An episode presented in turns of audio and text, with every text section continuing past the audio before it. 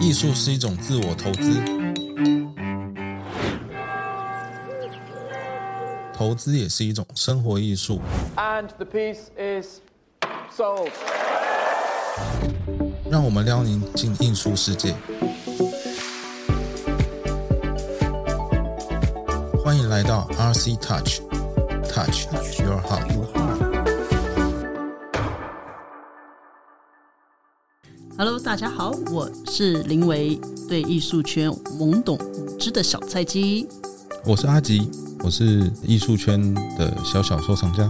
我是背包哥，我是艺术圈的资深玩家。看不懂艺术品也可以投资艺术品吗？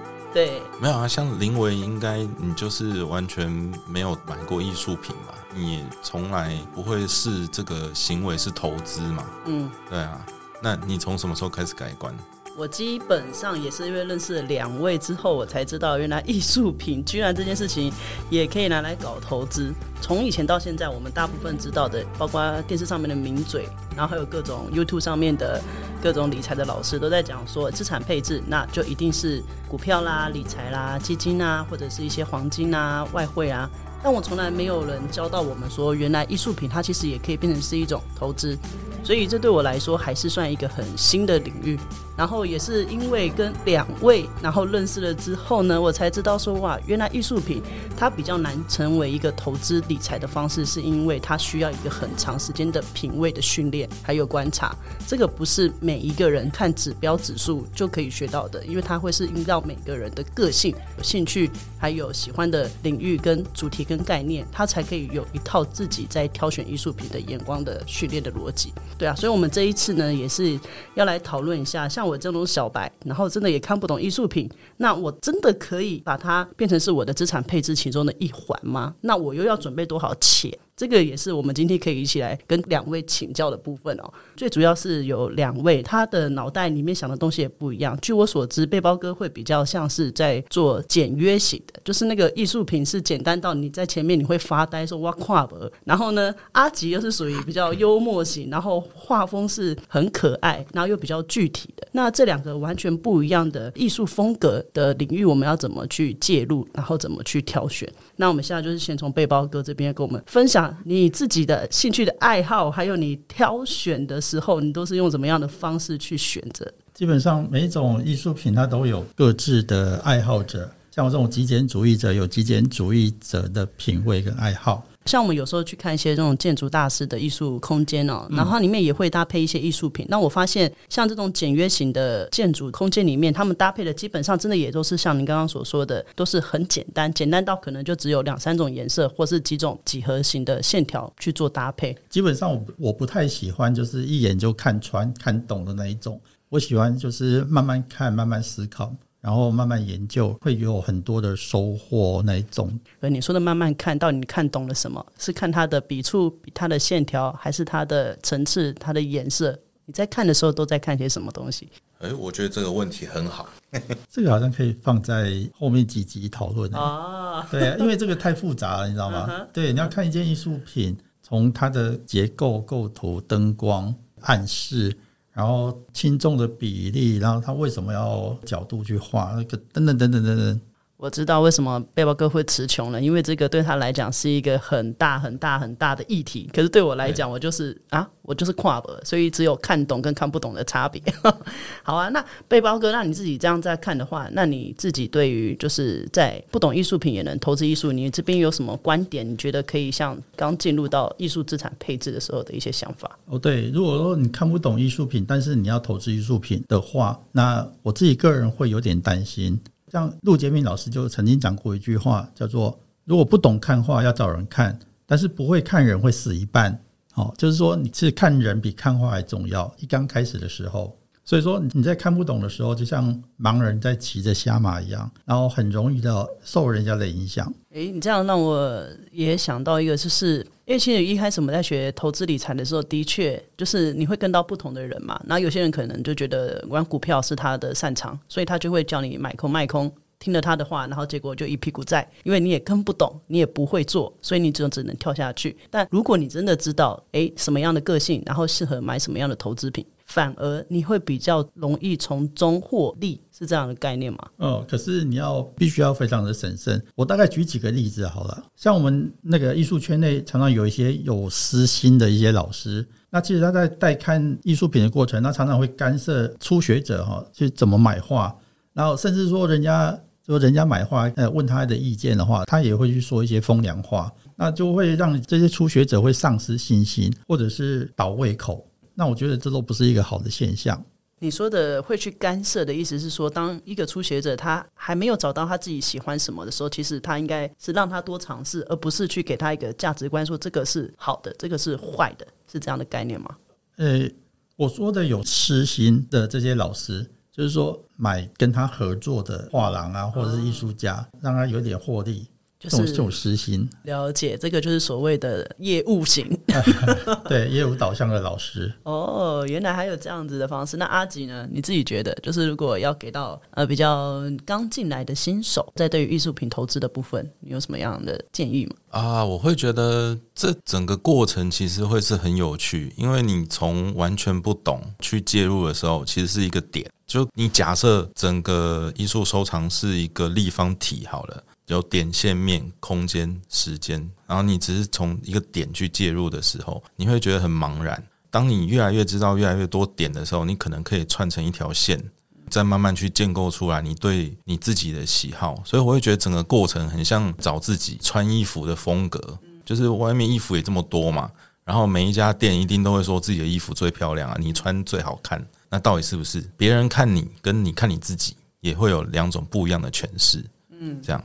以我自己为例啦，我还是会偏好我要先看得懂，因为这毕竟牵涉到自己要不要掏钱出来嘛，所以我是相对我自己认为我是相对比较谨慎的，可能之前都是收藏这种比较具体的、具象的这种作品为主。那我也觉得我这样好像不太好，需要突破，然后我也在从。这个中间再去找说，哎，我应该要怎么突破？但我也不可能一下子就去买抽象啊、极简啊这种，对我来说会跨太多了。所以我就有从这里面去思考。最后，我其实我还是觉得说，你还是要看得懂。那不管是从作品本身，或是从艺廊，就是你可以理解这家艺廊的选的作品的风格，或者说你跟艺廊老板多聊聊以后，然后去看自己有没有共鸣。然后是不是值得可以长期交往的这种算对象吧？看对眼，看对眼。哎，对对对对对，就是可以长期有培养关系啦。那因为市场它是波动的嘛，虽然我们都说投资投资，但是终究还是一个喜好，然后一个爱好，这样去买了以后，先把投资放一边，因为投资最主要就是一个买一个卖，但是艺术品收藏可能中间的这个过程会更精华一点。就你买到一个你真正喜欢的东西，然后最后你也许眼光精进了或者改变了，然后你再把这个旧的东西卖掉的时候，诶，可以让你有一个获利。那也许这个获利是有机会很可观的哦，那就是账面上好看，但我觉得更厉害的是有一个成就感。所以我还是会倾向要看得懂。嗯，我我先补充一下好了，就是说，一般新手在投资的时候，基本上都还是从具象的看得懂的作品开始看。其实艺术品的收藏或者投资，它有很多的坎，一坎一坎一坎的，你要必须要迈过去。比如说，你具象的作品看的差不多之后，你要去欣赏一下一些比较超写实的，然后超写实的看的差不多之后，你必须要再跨过一个坎去看一些什么，比如说抽象的。经过一段时间之后，再必须要跨过一个坎去看极简的啦，或者是大地艺术，或者什么其他的艺术品，一直到最近的当代艺术，就整个把所有东西全部融合在一起了。这整个过程，你必须要真的是非常的喜欢艺术，你必须要不断的去学习，这这是一个过程。哎，我觉得刚刚两位都有讲到一个东西，就是看得懂跟看不懂哦。那我想问阿奇，就是你所谓的说你一定要买你看得懂的，你所谓的看得懂有没有举几个艺术家你自己很喜欢的，然后也让大家可以知道说，哦，原来这就是所谓的看得懂的一个这样子的艺术品。因为看得懂的，也许就很好解释嘛。最浅的可能是主题呀，可能就是人物嘛，肖像啊或动物啊这样。但这种主题是很表面的。再来是有可能他绘画的风格啊，就他画的也许笔触很细腻，或者是整个颜料是堆叠的，就是有各种不同的方法，或甚至他的眉材啊，他眉材也许是喷漆的，喷的很有质感呐、也不一定。可以从这些作品本身的特色上面去发挥。那他作品有没有一定的辨识度？嗯嗯，譬如说你光看作品就知道说啊，这个就是哪个谁谁谁谁艺术家的作品，嗯，辨识度要高。所以我观察到阿吉他收藏的作品啊，有一个共同的特色，就是充满了爱，不管是人跟动物的结合，或者是很多的植物，我觉得他本人的喜好很有相关。那而且是充满了一种呃情感的，哦，对啊，因为我就真的是我自己就是很喜欢动植物嘛，所以就很自觉都会从这个出发。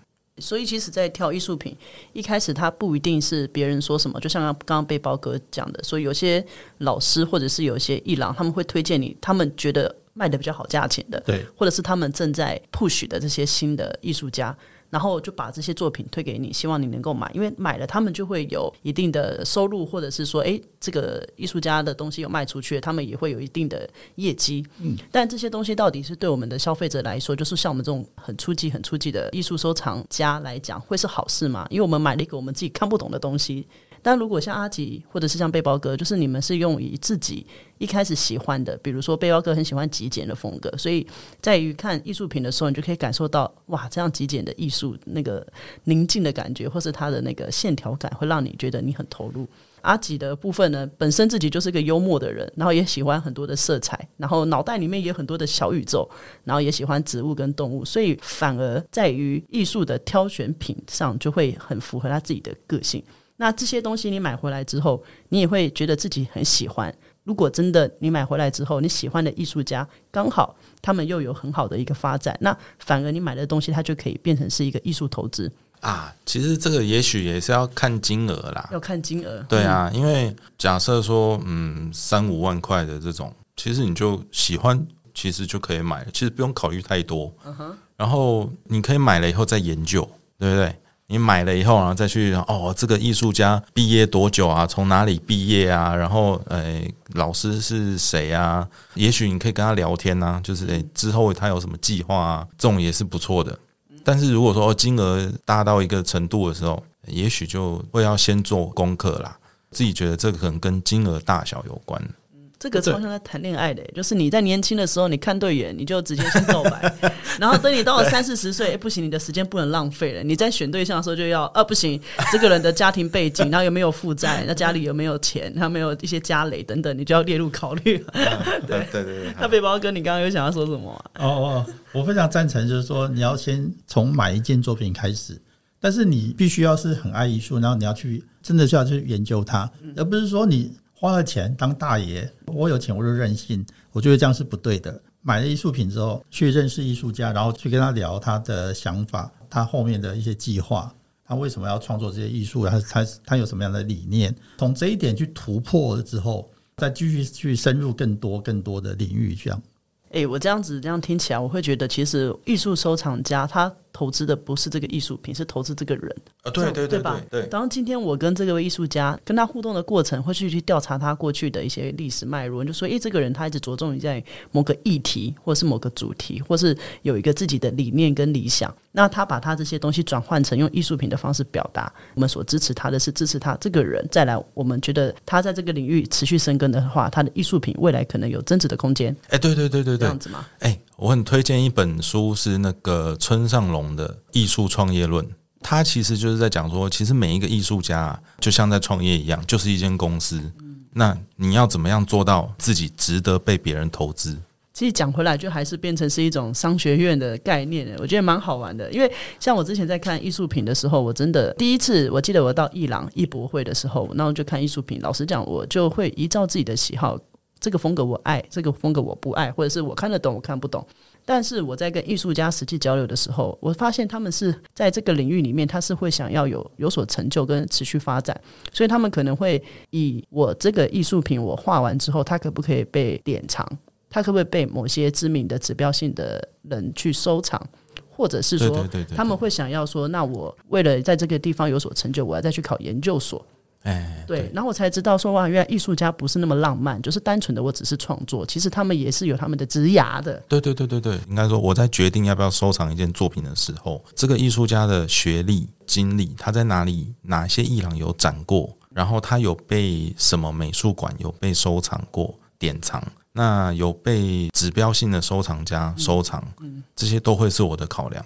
哦，嗯，像日本有一对夫妻叫桶田，哪个桶哪个田就一桶两桶的 桶，田就是农田的田。啊，桶田夫妇他们就是很指标性的收藏家，每年都会举办那个 Okita Collection，嗯，这样办在东京哦，也是很盛大，几乎就是每年的指标。诶，那我这样可以想嘛？比如说，今天我可能会是成为一个很有名的艺廊的老板，好了，那我去选要跟哪些新锐艺术家合作的时候，其实我也是在选这些跟我理念相符的人，或者是我觉得他们的一些未来的发展，我觉得很有潜力，所以我去找这些新锐的艺术家来到我的艺廊展览。其实我也是在善用我的影响力，希望让这些新锐艺术家有机会可以曝光，跟别人知道。同时，他也是在为这些艺术家做一个加持的动作嘛。我可以这样讲吗？就是从老鸟带菜鸟的概念。呃，也不一定是老鸟带菜鸟啦，有的艺术家可能名气比伊朗大，干嘛？只能说是相辅相成。哦，嗯，这个真的是蛮好玩的。对对对，其实我觉得蛮有趣的。然后呃，因为伊朗去找的艺术家可能气味相投，在伊朗展出的作品，诶，跟收藏家也会有一个气味相投的作用。然后就嗯，无形之中就可以群聚了一些相同调性的人。真的是蛮像品牌在经营的。比如说，我们有时候在日常生活当中，你会去吃这间餐厅，那就是因为这间餐厅的菜符合你的口味。那这间餐厅会有这样的煮出这些菜，还有它的整个店面的风格，也是来自于它的理念，所以他找到对应的厨师，还有室内装潢师，把它的气氛营造出来。而我们消费者也因为喜欢这样子的空间、这样子的口味，然后选择花钱去消费。如果喜欢的话，也可能会变成常客。那伊朗的生态好像听起来就有点像是这样的状态。那像你自己，如果你知道这个伊朗他所挑选的艺术品，然后他的风格你也很爱，你也是会去常常会去参观、会去消费的吗？嗯，会会会会很关注说，呃，这个伊朗每一档的展览是哪一位艺术家的。啊，因为像现在现在艺术收藏市场是非常火爆的，怎么说？就是呃有一些很红的艺术家啊，你如果没有跟艺廊有一定长期友好关系的话，是买不到作品的。就是也许你要跟画廊要有交情，他们才会愿意卖你一些这个非常火热的艺术家的作品。当然，他们卖你的时候，也不是说啊你就马上卖掉，然后转手获利，这样都还是希望可以收藏。嗯嗯，对对对。哦，有意思，就是买东西买到的变成 VIP，那他们有第一手的物件的时候，或者是物件是比较像是房地产的说法，那有第一手觉得很好的作品的话，会推荐给一郎认为会收藏或者是会珍惜、会欣赏的合作伙伴。对对对对对对对，啊，其实很多人都会有一个误解哦，就是你知道这很尴尬，呃，一个很很红的艺术家，然后去展览，那一定会有很多新的对一郎来说是陌生的客人要去买作品。嗯，你如果今天角色换到一郎的话，其实真的很难选，会不会卖给他？那他隔天就拿去卖掉，那就转手获利，搞不好赚的比伊朗还多。嗯，要珍惜东西，所以也会慎选收藏家，这是我现在看到的状况如果说画廊操作的不好，很容易坐死一个艺术家。啊！对对对对怎么，说？说有人把它的价格一下子抬到很高，高到让很多人买不下去。假设哈，他如果还把它送拍的话，一次流拍，两次流拍，那第三次大概就没有没有人要买了。身价下跌，就是价钱高到那种，那大家都不愿意去买它，这个艺术家就死掉了。那通常这样子，艺术家死掉了，原因这样，我这样用一个比较粗浅的一个比喻哦，就是假设艺术家他可能现在是值八十分好了，但是透过伊朗的包装，然后让它到一百分，但它其实中间还有二十分可以努力的空间，但它已经把它价钱拉到了一百分。那如果在一百分卖得掉，当然就是最好，因为等于是品牌可以加分。那如果到了一百分的时候，然后可能呃欣赏的人还没有 get 到，那他在这个地方他也不好意思再往下降，他就只能一直维持。对，哦、但我觉得不是这种结构诶，因为今天每一个艺术家他是有他自己的行情的，不是说到了艺廊以后，艺廊可以乱抬价，因为艺廊还是第一手的价格。刚刚讲的那个拍卖价格是二级市场的价格。可以跟我们讲一下一级跟二级差在哪里吗？这个背包哥哦，他的作品第一次发表的时候，哦在画廊的时候，就是在一级市场要做转卖的时候，通常会上拍场的话，那是二级市场。我觉得这个之后可以出一个专门在讲拍卖的，我觉得那个又是另外一个，我们后面或许会谈到如何跟画廊打交道，嗯，诶这也是一个好主题。好诶，在这样子刚刚那聊完下来啊，也让大家来分享看看嘛。就是当我们都还不知道艺术品的时候，因为背包哥之前常常也会跟我们聊嘛，就是我们可以去一些呃美术馆啊，去充充电，然后去欣赏一下这些很棒的作品，也会鼓励我们去艺廊去看一些艺术品的时候有没有一些注意事项。比如说，我们在看，如果我们真的有被神奇的人推销了，或者是 遇到一些怪怪的人等等，你有没有遇过一些奇人异事？然后跟我们讲说，你都是怎么在去应对的？我是最怕这种会跟你勾勾敌的画廊啊，或者是说用那种很神奇的推销术，然后跟你卖人情啊，再跟你推销作品，我是不太喜欢这样的画廊。我比较喜欢那种呃，会给你很多的知识性的，会跟你聊很关于作品啊、关于艺术或关于创作理念的一些东西的话啦。比较像是专业的艺术经纪人这样的概念嘛。对，嗯，这样子的话，那我想问问说，那你自己遇过到你刚刚说狗狗顶啊，跟推销术，有没有一些比较具体的方式？因为至少我们以后真的到了伊朗的时候，遇到这个我们就知道啊，我们可能要注意一下下。曾经遇过最奇葩的是怎么样？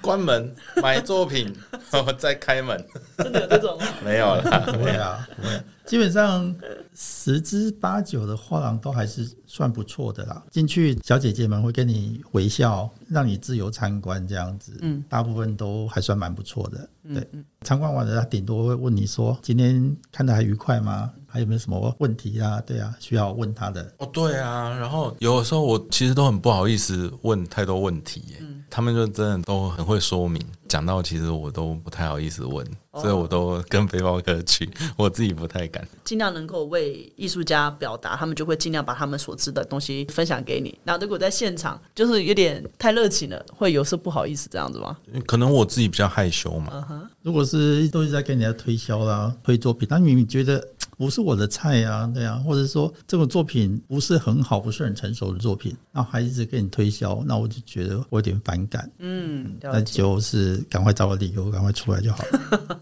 了解。那我这边在想，再继续延伸哦，就是刚刚有提到讲说，在于买艺术品的时候，有可能会依照自己的喜好去买，然后有可能也会在别人的推荐下，然后虽然看不懂，但对方听起来有说很有潜在的一些发展的呃一些未未来性啊这样子。那如如果我们今天真的买了，就像买了一件衣服，你买回去，然后你也找不到适合的场合穿，或者是你也不知道这适不适合你，你就可能一直挂在衣橱里面嘛。那买艺术品也像是买了一件很棒的东西回去，但如果真的放在家里面，然后怎么搭配都觉得不适合，或者是觉得说，诶，这个作品越看你好像也没有当初第一眼那么喜欢了，那你会想要把它转卖，或者是用其他的方式再把这个艺术品去做其他的规划呢？这个我反而觉得还好，因为前提是你买了一件很厉害的艺术品嘛，嗯，对不对？不一定，有可能是买了这个，但是发现没有那么喜欢了。或者是诶，不知道它放在这边，好像也跟你的家里的风格也不搭配了。那这时候你会怎么去将这个艺术品做其他的规划？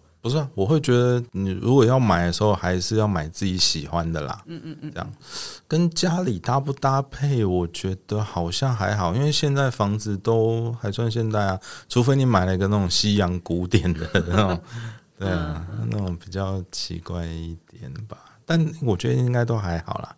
那我换个方式再问哦，就是如果今天我们是想要学艺术品的投资，然后我们真的买了一个，不管是透过别人介绍，或是透过我们自己眼光去判断的艺术品，我们买回来之后，但发现它好像这个艺术品一直都没有身价往上，会有增值的空间。这个艺术品我们又卖不掉，或者是就觉得自己好像在这个市场里面也没有获利到，不会想要再去收藏。那会不会对自己的信心也会是一种打击？就是你会觉得在挑艺术品这件事情上面。会有什么样的建议吗？哦，我觉得这可能跟一开始的目的有关。像我这样子，我就会建议是不要随便收藏艺术品，因为他一开始是带有投资的这种心态来买的。那我觉得这种心态就还不如去买股票啊。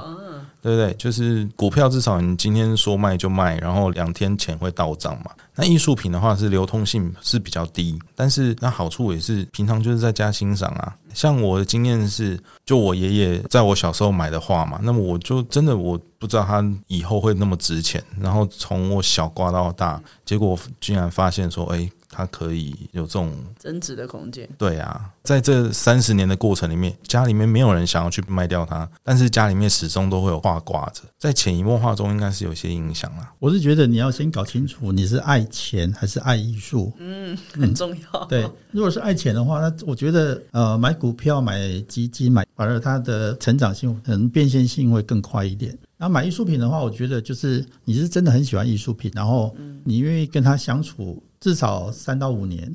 嗯，你不能说今天买到三个月之后就想要把它卖掉哦。对对对对对，真的会有这种买回来然后就转卖，市场上是有这样的类型的人出现。前一阵子很多，就比如说公仔热的时候，那很多人都是半夜排队，然后抽签抢到公仔，可能赚个几千块就把它卖掉了。那就有点像代购嘞，他这好像跟一点艺术的那个，他他们是爱钱，不是爱艺术。嗯，了解。对，因为这个艺术市场开始越来越火热嘛，艺术品除了有原作之外。就另外发展出了版画，还有公仔限量的这种雕塑，因为市场就开始演变成这种连限量雕塑，然后都可以有一个炒卖的价格出现。我真的艺术品分很多种类型诶。啊，对对对对对，对，有你可以放在身边的收藏的公仔，那又放在家里面可以挂在墙壁上面的画作，各种类型都有。如果今天是以阿奇这边来讲的话，你会觉得说，如果你真的要在为艺术圈，然后应该说让呃新兴的这种艺术收藏家跨入到艺术品的收藏的话，那你做三个结尾好吗？再回过口，你一开始你曾经犯过的错，那你们觉得现在回想起来，其实也是一个成长，或者是如果能避免就避免的。呃，我会觉得第一个，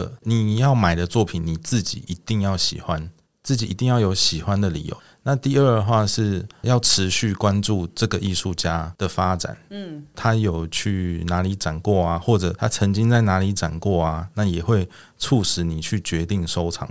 这两个条件可能是相辅相成。第三个点就是啊，这件画廊值不值得你信赖？就是你要去判断，然后是不是能够长期保持友好的关系，是不是可以一起成长？嗯，我觉得这很重要。像我们这种一般很少去画廊的人呢，要开始进去画廊，我们怎么可以旁敲侧击到说这个艺廊它的经营的风格，或它正不正当、正不正派，它的买卖的习惯，我们可以从哪里知道啊？这就回到说，呃，因为一开始就是要多看嘛，因为你要怎么去看更多艺术家。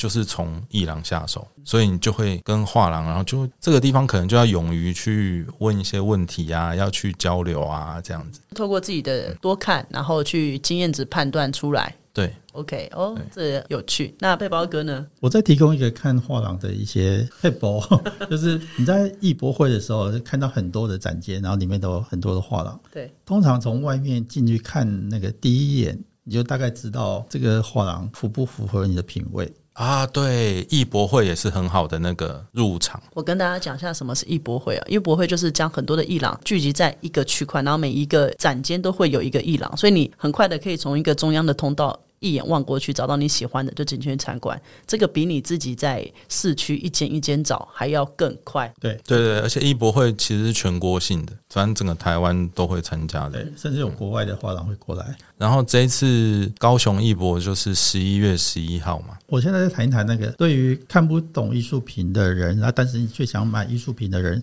我提出三点的建议。嗯嗯，第一点建议是说。你要建立自己的信心跟品味哦，那其实这个必须要靠你去请走画廊，去请走美术馆，去参观艺博会，甚至去参观拍卖场的预展。这也是我看到一些很厉害的年轻藏家在做的事情。他们也是从一张白纸开始去看，然后会成为一个很厉害的藏家。然后第二点的话，试着找到适合自己的引导者，这个引导者非常的重要，可能是一个画廊主。或者是一个资深的藏家。哦，你说的资深藏家的意思就是，如果你当时去看艺廊，或者是在一些艺术圈里面，你遇到了一些，哎，你觉得他们的过去收藏的背景，然后还有收藏的眼光，你自己也觉得蛮欣赏，其实反而是可以多交流，对吧？，对，可以互通有交流。无资讯的内容。譬如说，因为我可能都是收藏一些比较具象的绘画啊，然后现在市场上比较新兴的艺术家，我关注的是这些，我就会很好奇背包哥的收藏，因为背包哥的收藏就是比较呃极简啊，然后文人画啊，哎对文人画的这种类型，跟我是完全不同类型的，所以我就会很好奇背包哥他是怎么去做决定、去判断。那我就是我有问题就一直问背包哥。互相交朋友了。对啊，对啊，对啊。哎、其实我也在偷偷跟他学习。对，好，那第三点的话，就是试着去买一件心仪的作品开始，然后从这件作品，你要去开始深入的去研究艺术，相信你会爱上艺术，然后喜欢投资艺术。我觉得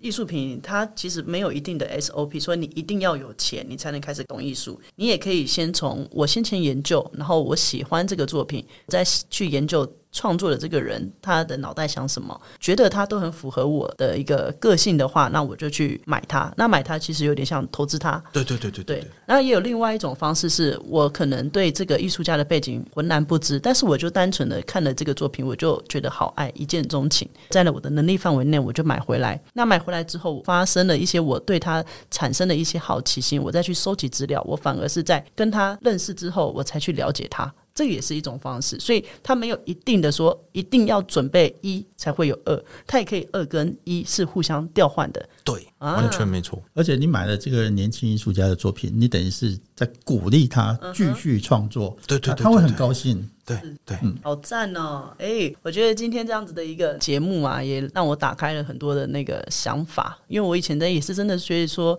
挑艺术品好像是一件很遥远的事情，甚至是我看不懂。然后我要花那么大笔钱，真的值得吗？那其实把它想简单一点，先不要去想你口袋深不深，而是去想说这个艺术品，然后跟这艺术家他对我有没有产生共鸣。然后有的话，我就是先把它当做是一个物件放在家里面，我自己看了也会很喜欢。然后慢慢的，说不定但它艺术品它以后也会有增值空间。那就算增值了，我要不要再转卖，那也是以后的事情。至少我现在当下我是喜欢它的。呀，没错。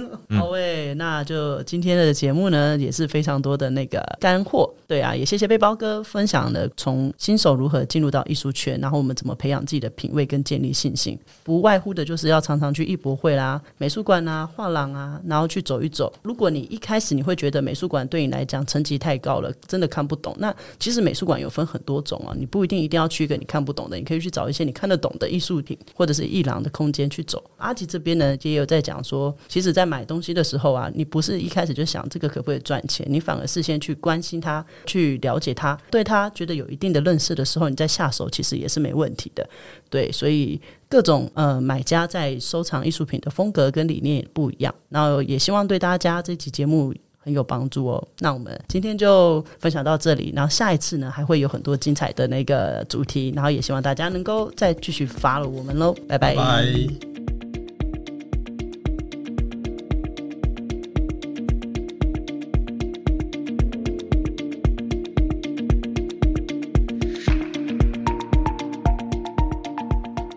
希望我们今天的主题能够帮助到一些有稳定年收、有投资行为与资产配置，愿意花时间学习艺术品收藏、有上进心的朋友。如果你对我们的节目有兴趣，也希望能够订阅并且追踪我们的 IG，还有想听的其他主题，也欢迎留言让我们知道哦。祝你今天收获满满，下次再聊喽，拜拜拜